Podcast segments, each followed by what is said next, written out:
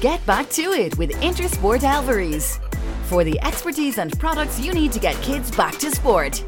Choose sportswear, footwear, and backpacks from their favourite brands, including Nike, Adidas, Puma, and Under Armour. Save this back to school with our buy one, get one half price across all kids and selected adults' footwear. TNCs apply. See in store or shop our full range at elveries.ie. HR Radio представляет авторский проект Анны Несмеевой «Игра престолов». Вести из семи королевств, венценосные спикеры и интригующие вопросы. В центре внимания биографии профессионалов и летописи самых ярких проектов. Из первых уст о самых сложных задачах, фатальных ошибках и оглушительных успехах. Или ты выигрываешь, или никто не знает, каким будет итог. Но будет интересно. Игра престолов. Здравствуйте, дорогие коллеги, и чары, и коммуникаторы, а также все, кто сегодня присоединяется к нам в эфире HR радио или будет слушать эту программу в записи.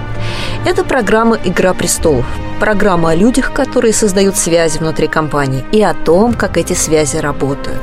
С вами я, Анна Несмеева, и сегодня у меня в гостях Карина Осипова, Леруа Мерлен. Добрый день, Анна, добрый день, уважаемые радиослушатели. Карина отвечает у нас за внутренние коммуникации а, в Леруа Мерлен а, Восток. Да, все верно. А, у нас была твоя коллега Галя Панина. Да, теперь да, мы видела. будем смотреть изнутри, как выглядит Леруа Мерлен. То есть будем знать теперь все-все-все про компанию. И снаружи, и изнутри. Это прекрасно, я считаю. Ну что же, тогда давай начнем с нашего традиционного вопроса. Вот какое самое трудное профессиональное решение тебе приходилось принимать? Ну, я не могу сказать, что было какое-то вот прям очень трудное профессиональное решение, но чаще всего сложно делать выбор, скажем так, сложно решаться на что-то, что лежит вне зоны твоего комфорта. Вот это, пожалуй, самое, наверное, сложное, когда ты знаешь, что вот эту область ты знаешь, здесь ты уже прошла огонь, воду и медные трубы, и вдруг по твоему же собственному решению нужно что-то менять. И вот какой-то червячок сомнения, который живет внутри, который периодически грызет, а надо ли, а сейчас тепло, светло и сухо, зачем что-то менять. Вот это, пожалуй, решения, которые связаны с профессиональной деятельностью, когда приходилось э, либо брать новый проект, в котором ты либо ничего не понимаешь, либо что-то совершенно новое, что придется выстраивать с нуля, либо когда речь шла о смене э, позиции, да, и о начале работы в совершенно новой сфере. Вот это, пожалуй, наверное, такие решения, которые давались наиболее тяжело, хотя я не могу сказать, что это прям было что-то неподъемное. Угу.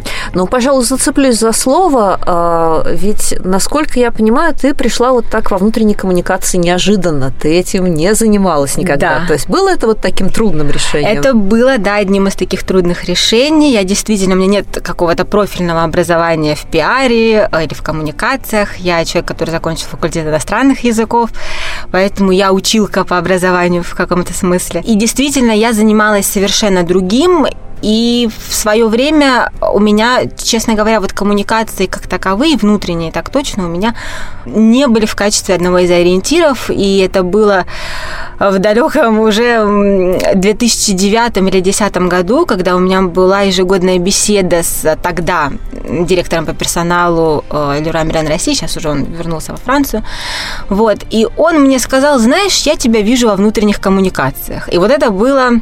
Инсайт ну, инсайт, да, инсайт, это небольшой разрыв шаблона, потому что, ну вот я не думала в этом направлении. Я помню, он меня спросил, а вот что такое внутренняя коммуникация? Вот как ты это понимаешь? Я ему рассказала это в нескольких словах. Он говорит, ну вот о чем я и говорил. Ты прекрасно понимаешь, о чем это.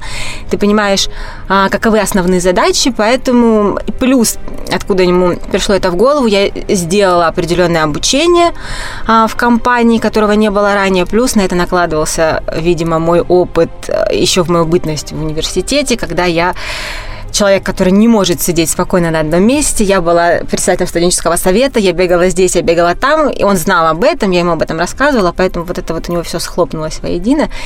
И вот он меня к этому подтолкнул. И уже вот отсюда, начиная там с 2009-2010 года, начались какие-то мыторства, началось присматривание, началось участие в различных проектах внутренних коммуникаций. И вот так с 10 по 12 год я продолжая заниматься совершенно другой деятельностью параллельно, и не меняя должности, я вела те или иные проекты внутренних коммуникаций. И потом уже в 2012 году я возглавила отдел. Это было, да, я, я человек изначально не из коммуникации. А, ну, в принципе, ведь тогда мы с тобой познакомились. Я помню, что впервые в компанию Leroy Merlin я прошла как раз а, с проектом, посвященным исследованию качества внутренних коммуникаций. И вот как раз а, обучали мы тогда коллег а, и из магазинов, и из HR-блока. Вот там мы как раз и завязали наши уже теперь да достаточно давнее знакомство.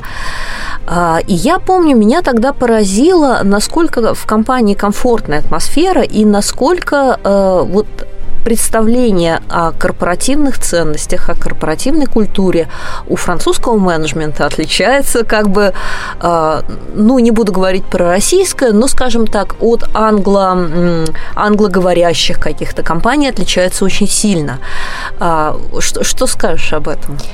А, ну, видение, конечно, отличается. Здесь, наверное, одной из характеристик вот французской компании, и ты об этом тоже говорила, да, когда мы проводили исследования в компании, является вот эта вот ориентация очень во многом на «мы» на вот коллективный успех, на то, что мы работаем вместе, делаем вместе. Мы действительно очень хорошо умеем признавать вот коллективные заслуги и давать коллективное поощрение. И гораздо сложнее, и это требует дополнительной работы, а нам дается более индивидуальное поощрение, вот так вот скажем. Поэтому это действительно это один из блоков работы, который мы тогда вместе выявили, над которым мы с тех пор работаем и продолжаем работать. Есть, Мне есть... кажется, это близко вообще русскому менталитету. Мы же тоже любим вот мы, да, мы часто говорим мы, в отличие от англосаксонской культуры, где все-таки я, где да, вот личная карьера, личный успех. И иногда бывает очень тяжело, например, с американскими компаниями в этом смысле работать. У нас в этом плане культура похожа.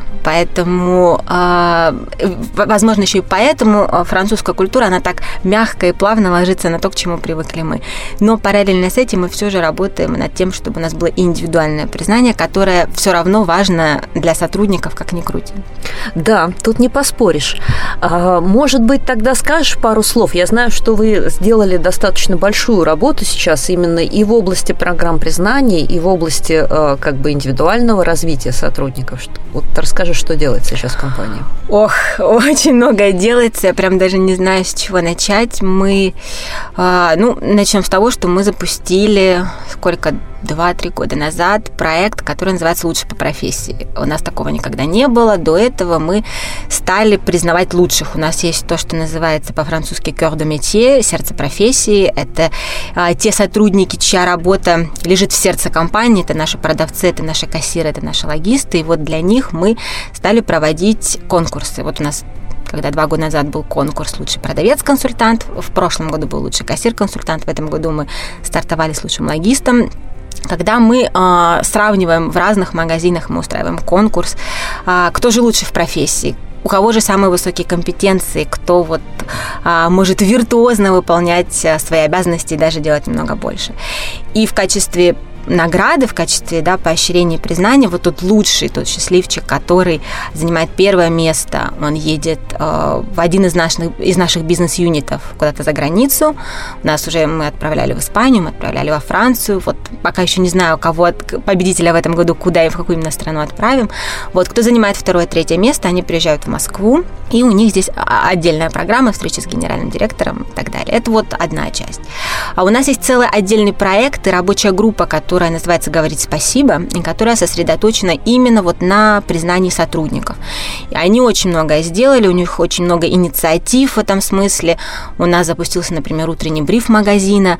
А, это до открытия магазина утром, когда еще нет клиентов, директор магазина или дежурный директор, он произносит небольшую, у нас есть громкая связь, вот он произносит небольшую речь, скажем так, когда он оглашает официальные результаты работы прошлого дня, когда он благодарит сотрудников за то, что было было сделано, когда он говорит о том, какие цели на сегодня. Там же поздравляют официально, вот так вот по громкой связи, всех именинников, если есть в, этом, в этот день в магазине именинники да, делают какие-то пожелания. Это вот, например, еще один проект, который направлен на признание. Что мы стали еще делать? Это вот с этого года на бейджах, которые есть у каждого сотрудника в компании, мы начали писать уровень э, профессионализма. У нас в компании есть грейды, да, внутренний а, рост по грейдам, э, их э, там есть интегрант, человек, который приходит, только интегрируется в компанию, есть дебютант, есть специалист, есть профессионал, есть эксперт. И мы стали писать на бейджах, э, начиная с уровня специалиста, мы стали писать э, вот грейд, чтобы клиент, который приходит, он видел, что вот с ним, например, общается, я не знаю, Иван Петров, который профессионал в своей профессии. И мы это тоже считаем признанием э, сотрудникам вот за ту работу, за тот профессионализм, да, который А те, которые только интегрируются, им не обидно? А, те, которые только интегрируются, понимают, что у них все впереди, и все зависит только от них. Ну что же, здорово. А, сегодня, вот как раз когда мы пишем программу, утром я была на конференции Best Intranet и слушала, как выступают твои коллеги они рассказали об очень интересном проекте. Ольга выступала. Эм, Куприянова. Куприянова, прошу прощения. По мужу ее хотела назвать. Нет, нет. А, она рассказала об очень интересном вашем тоже новом проекте. Может быть, пару слов скажешь. Это социальная сеть, которую вы запустили. Немного розничных сетей запускают социальные такие проекты, потому что всегда говорят, ну вот, где продавцы, а где социальная сеть, да у них там того нет, всего нет. А, вот скажи пару а, слов об да, этом. Да, социальная сеть, на самом деле, очень важный для нас проект, потому что у нас, скажем так, очень глобальные цели по развитию в России. У нас сейчас э, цель стоит открытие 20 магазинов в год. Ты понимаешь, и ты тоже это говорил, когда мы встречались еще тогда в 2012 году и исследовали коммуникации. Ты говорила, что будьте... Тогда у нас стояли цели по открытию 10 магазинов в год. Сейчас мы говорим уже 20 э, гипермаркетов в год. И ты тогда говорила, будьте аккуратны, потому что большие компании склонны к атомизации, к, рас... ну, к распаду на маленькие города-государства, в нашем случае магазины. Вот как раз, чтобы этого не было, да, э, это понятно, что не только ради этого, но в том числе ради этого мы приняли решение, мы запустили социальную сеть. И здесь я скорее не соглашусь с теми, кто говорит, где продавцы, а где социальная сеть, потому что у нас, ну, может быть, нам повезло так с персоналом, у нас э, очень действительно хороший персонал, мы очень большое внимание уделяем подбору, а и мы проверяли, мы проводим исследования. У 80% наших сотрудников есть смартфоны. А когда мы говорим про социальную сеть, мы говорим прежде всего про мобильное приложение. И, э, безусловно, если вы работаете в торговом зале, у вас нет времени сидеть за компьютером. Это не офисная работа, где вот мы там с 9 до 6 сидим а, за компьютерами. Это люди, которые работают с клиентами, которые работают в торговом зале. И для них, возможно, сложнее зайти действительно с отсутствием компьютеров в социальную сеть с компьютера, но поскольку есть мобильное приложение, им гораздо проще скачать это мобильное приложение и зайти в мобильное приложение, ну, собственно, отовсюду. Из дома, э, из маршрутки, по дороге с, с работы до дома или, или наоборот. Вот. В этом смысле для нас это какое-то решение одной из тех, вот одной, одной из проблем, да, в частности, отсутствие компьютеров. Uh-huh. Вот, поэтому это скорее плюс. А, кроме этого, социальная сеть, э, когда речь идет о большой компании, возникает вопрос о сохранении знаний. И для нас в том числе социальная сеть – это скажем так, среда и платформа, где можно обмениваться знаниями, где можно публиковать, скажем, какие-то вещи, какие-то документы, которые у вас есть, не кому-то конкретно расшаривать, а вот, вот в никуда. Понимаю, что, возможно, сегодня это никому не понадобится, но через год может появиться какой-нибудь, не знаю, коллега, там, Василий Иванов из Владивостока, которому понадобится эта информация, он набьет это в поиске и найдет это. И мы сейчас э, начинаем, скажем так, ну, проповедовать, возможно, не совсем хорошее слово, но э, промотировать такой подход, э, который у нас вот из группы идет, что мы говорим о том, что раньше бизнес, и наш в том числе, строился по принципу B2C, бизнес to client. Сегодня мы должны уходить от модели B2C и переходить к модели H2H, human to human. Вот если мы, например, сравниваем интернет и социальную сеть, интернет это, конечно, больше B2C, когда официальный бизнес, там, центральный офис э, дает определенную информацию, и магазины скачивают эту информацию, которая им нужна в работе. А социальная сеть это H2H, это human to human. И здесь не имеет значения абсолютно, не имеет значения должности, позиции, которые вы занимаете. Здесь имеет значение только проекты, над которыми вы работаете, информация, которой вы обладаете, и которой вы можете поделиться с кем угодно, либо наоборот запросить помощи у кого угодно, не думая о том, что вот это генеральный директор или это большой руководитель, и как же я к нему обращусь. Вот в этом, безусловный плюс э, социальной сети, которую мы видим. И последнее, наверное, что хотела бы сказать, это то, что сама культура у нас, возможно, более благоприятна для этого, потому что у нас никогда не было очень жестких вертикальных связей. И тот факт, что социальная сеть, она все-таки делает все связи горизонтальными, это скорее логичное продолжение того, что у нас есть. Безусловно, компаниям, в которых очень жесткая иерархия, будет сложнее сделать то же самое. Угу. Ну, на самом деле, я здесь э, полностью тебя поддерживаю. Мне кажется, что история как раз э, жестких интернетов, она завершилась. Но и чисто социальных сетей, э, мне кажется, тоже близится к концу, потому что наступает эпоха интегрированных коммуникаций, и мы заинтересованы собирать э, все эти каналы на одной платформе. Э, есть, вот я знаю, что там в ряде ритейлеров есть такие проекты, где интегрируют и внешние сети, как бы и внутренние некие продукты. Э, что думаете вы по этому поводу? Ну, пока, э, скажем так, мы, если брать внешнюю среду, да, безусловно, мы представлены во внешних социальных сетях, мы представлены это ВКонтакте, Фейсбук, Одноклассники, у нас там есть официальное сообщество. Внутренняя социальная сеть, она пока никаким образом не связана с внешними сетями, она сделана, собственно, интегрирована вместе с интранетом, она сделана на одной платформе, это один профиль, да, в этом смысле это какой-то мере одна, а, одна платформа, одна вещь, да, с разными сущностями, с разными лицами, но это одна вещь. Если мы говорим про внешнее, то на сегодняшний день у нас а, связи как таковой нет. Единственная связь – это сотрудники, которые а, периодически отвечают на вопросы клиентов, которые приходят через социальные сети, и те же сотрудники общаются во внутренней социальной сети. Но я с тобой согласна, чем дальше мы идем, тем скажем так, меньше мы сможем проводить вот эту грань внешнее-внутреннее. Это то, что вот а, сейчас мы построили новую стратегию по коммуникациям. Это один из пунктов стратегии, что будьте готовы к тому, что через несколько лет у нас появятся общие вещи, и мы можем открыть там социальную сеть, которая внутренняя, мы можем открыть всю или частично для клиентов и для потенциальных кандидатов. Это реальность, э, которая сегодня начинается, это будет в полной мере реальностью завтрашнего дня. Пока мы... Это, это только в стратегии. Пока это вот в написанной в конце прошлого года новой стратегии внутренних коммуникаций. Мы об этом будем работать, но над этим будем работать, но чуть позже. Но действительно, это очень важная тенденция, которую нужно не упустить. Здорово. Ну что же, в таком случае э, мы э, плавно подошли э, к нашей традиционной рубрике «Вести семи королевств», и я подобрала соответствующую новость. Вести из семи королевств. Правда, новость это не очень радостная. Ой.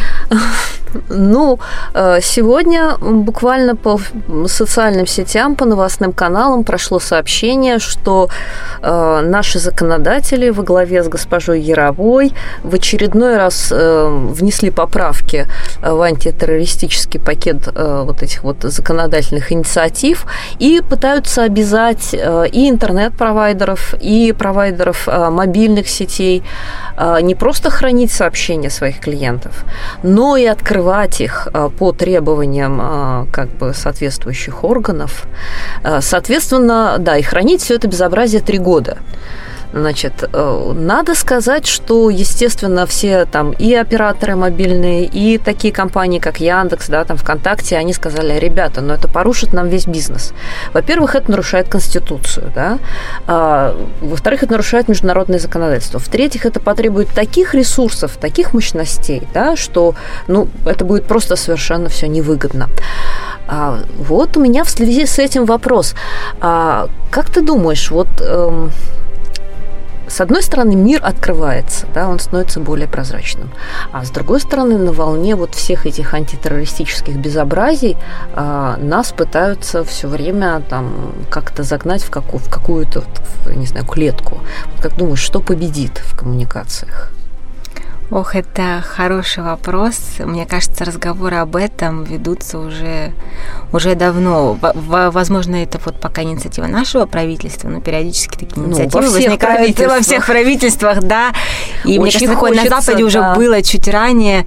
А, здесь сложно сказать. Здесь а, ну, если брать а, западные ценности, да, которые тоже у нас, хотим мы этого или нет, начинают развиваться и развиваются, это, безусловно, личная жизнь, неприкосновенность личной жизни, личного информационного пространства. Поэтому а, в данном случае, если говорить про Европу, мне кажется, там это ну, не пройдет.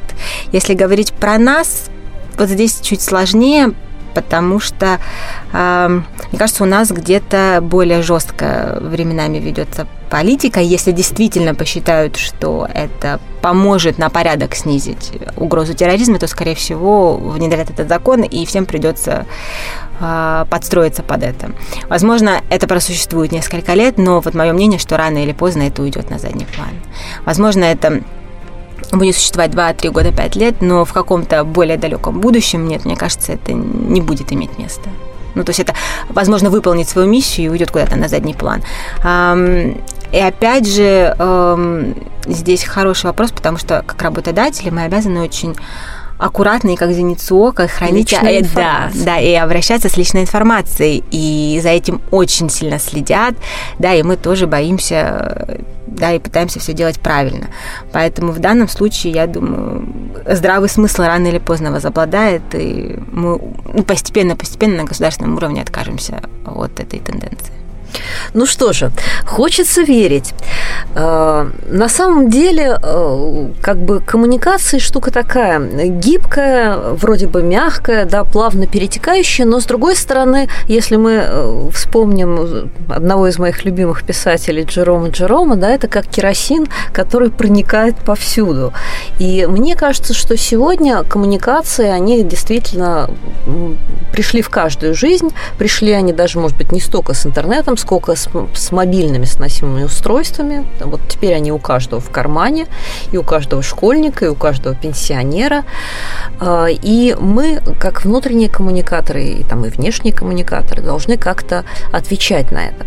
А, вот скажи мне, пожалуйста, а, сейчас э, на рынке как бы коммуникаторов есть такая история про то, что будет торжествовать как бы некий контент, созданный пользователем, да, что вот наступает эпоха, когда там ребята не, не надо там редакторов держать, не надо держать там контент-менеджеров, весь контент породят пользователи, надо его только грамотно собрать. Вот что думаешь по этому поводу? А, я думаю, что за этим будущее, если честно, потому что, а, ну вот я могу сказать, если брать пример Леруа Мерлен, каким образом мы работаем. Уже когда мы 13 год, мы запустили тогда интранет, у нас не было социальной сети, тогда был только интернет.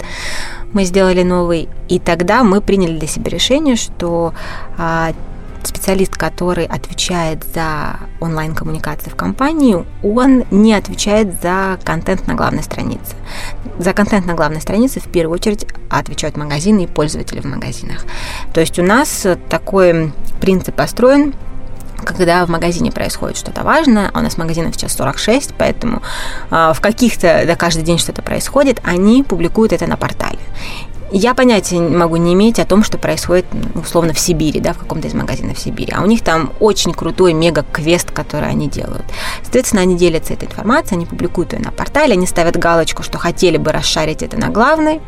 И дальше мы это просто одним нажатием клавиши переносим на главную. В данном случае у нас контент, который идет от магазинов да, на главную страницу. Бывает так, что вот как раз Ольга, которая выступала, которую ты видела сегодня на конференции, она что-то публикует, но это, да, должна быть очень важная новость национального масштаба, чтобы Оля сама ее опубликовала на главной странице. А социальная сеть в том числе, она направлена на то, чтобы пользователи делились э, тем, что для них важно. А если интернет, да, в, интернет, в интернете магазины сами публикуют, но они публикуют, когда новость действительно важна вот в рамках магазина, в социальной сети я могу опубликовать новость, я могу не знать, важна она в рамках моего магазина или нет, но вот мне она кажется важной, меня лично она затрагивает. Поэтому я ее публикую.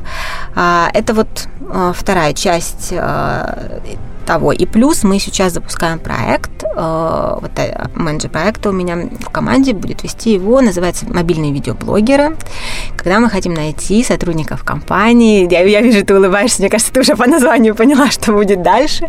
Мы хотим найти условно определенное количество людей в компании, которые чувствуют себя на «ты» с гаджетами, имеется в виду с айфонами, с андроидами, с любыми телефонами, которые мы будем периодически рассказывать о каких-то новостях, интересных новостях, которые еще нигде никому не оглашались, и они будут в магазине снимать сами на свой телефон небольшое видео, монтировать его и выкладывать в сеть, чтобы сотрудники узнавали о каких-то новостях, не потому, что Карина сказала, не потому, что внутренние коммуникации это где-то разместили, а потому что вот, э, не знаю, Павел Иванов, на которого я подписана в социальной сети, опубликовал новость какую-то, да, видео какое-то. А я знаю, что Павел Иванов до этого уже там месяц назад что-то публиковал, и это оказалось правдой. Полгода назад что-то публиковал, и это оказалось правдой. Поэтому, естественно, Павел Иванов, он такой же, как я, я ему верю, я, я на него подписываюсь.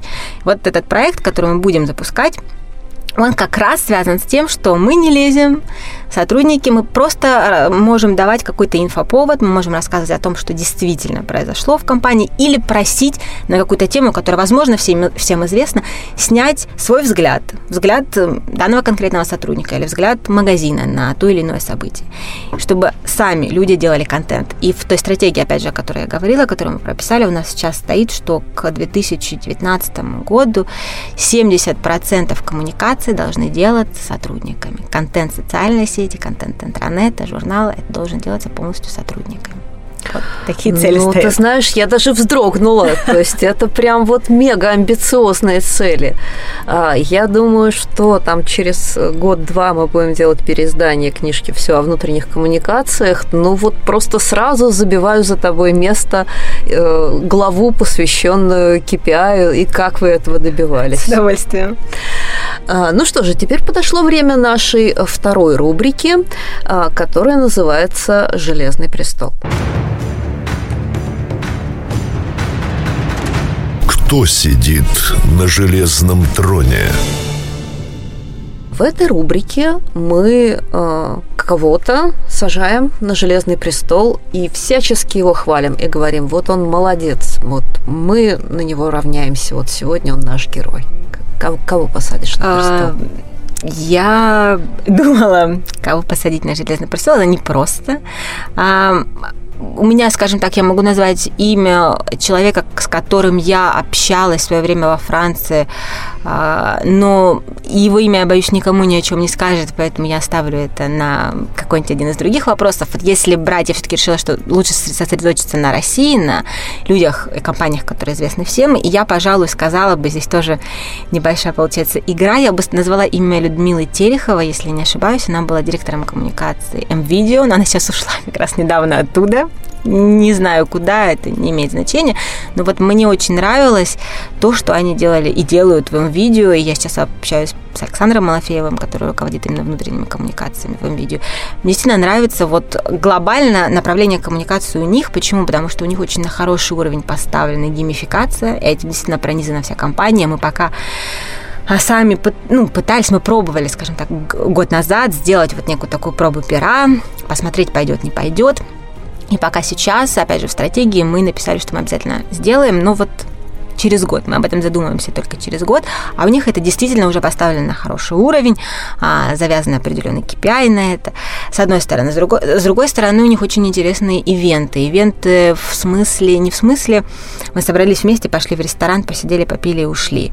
Или там пригласили кого-то, нам попели, мы потанцевали и ушли. У них очень интересные ивенты с точки зрения спорта, с точки зрения там у них команды КВН, у них организованные эм, батлы, скажем так, да, соревнования между ними, между городами, между магазинами магазинами, и это все курируется да, человеком из центрального офиса. Вот это действительно очень интересно.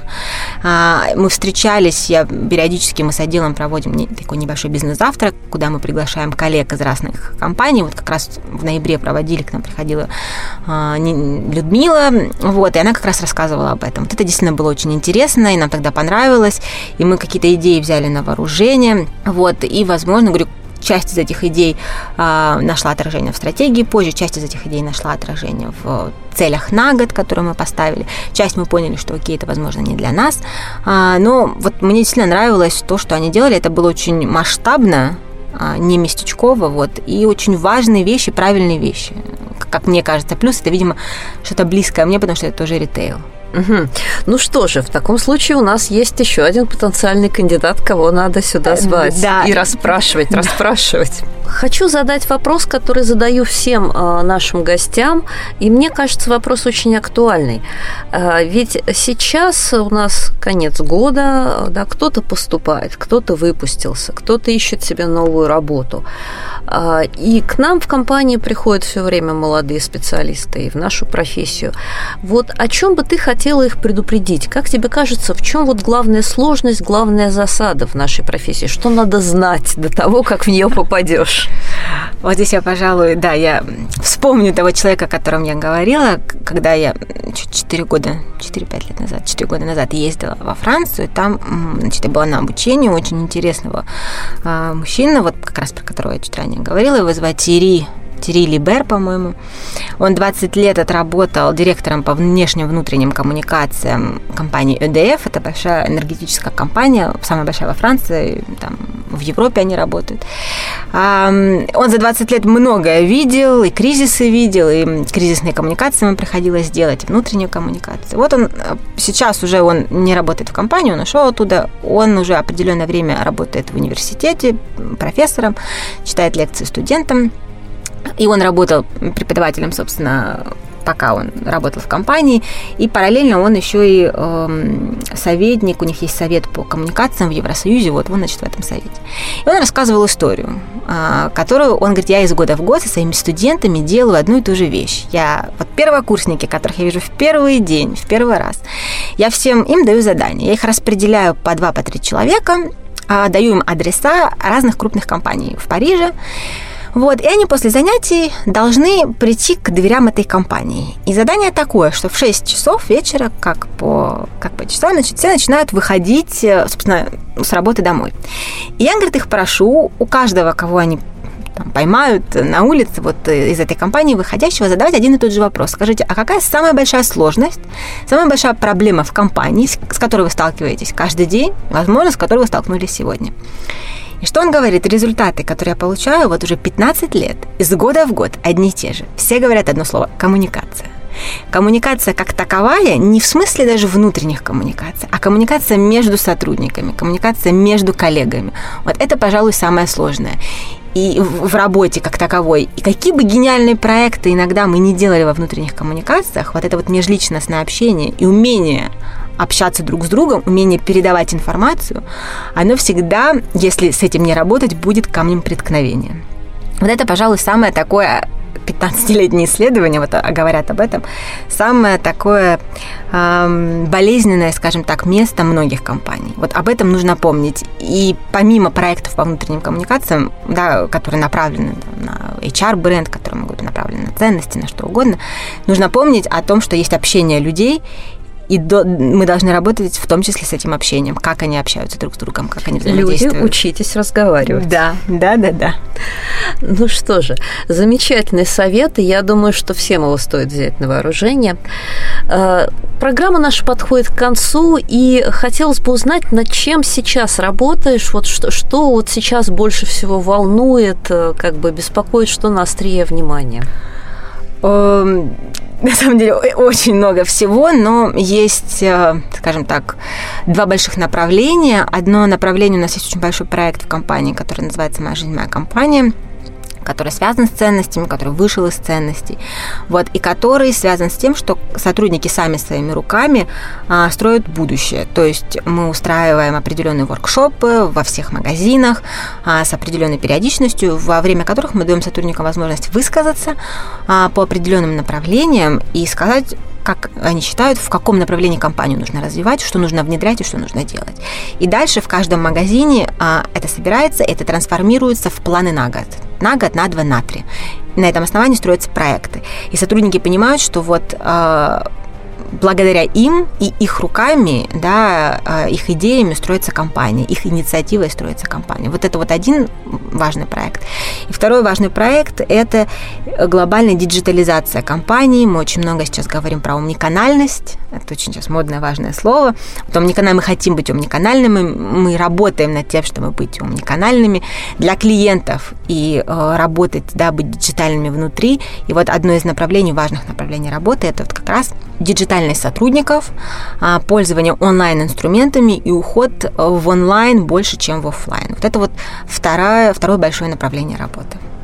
Ну что же, планов громадье, все Это они правда. просто находятся в мегатрендах, и остается только пожелать, чтобы они реализовались. Спасибо. Э, на этом наша программа завершается, и мы прощаемся с вами. Сегодня с вами в «Игре престолов» была я, Анна Несмеева и... Карина Осипова. Леруа Мерлен Восток. Да. Услышимся через неделю, в следующий четверг, на волнах HR Радио. До свидания. Спасибо, до свидания.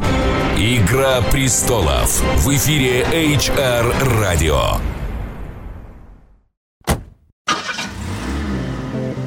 If that sounds good, so will this. Save up to 300 euro off your car insurance cover when you buy online at libertyinsurance.ie.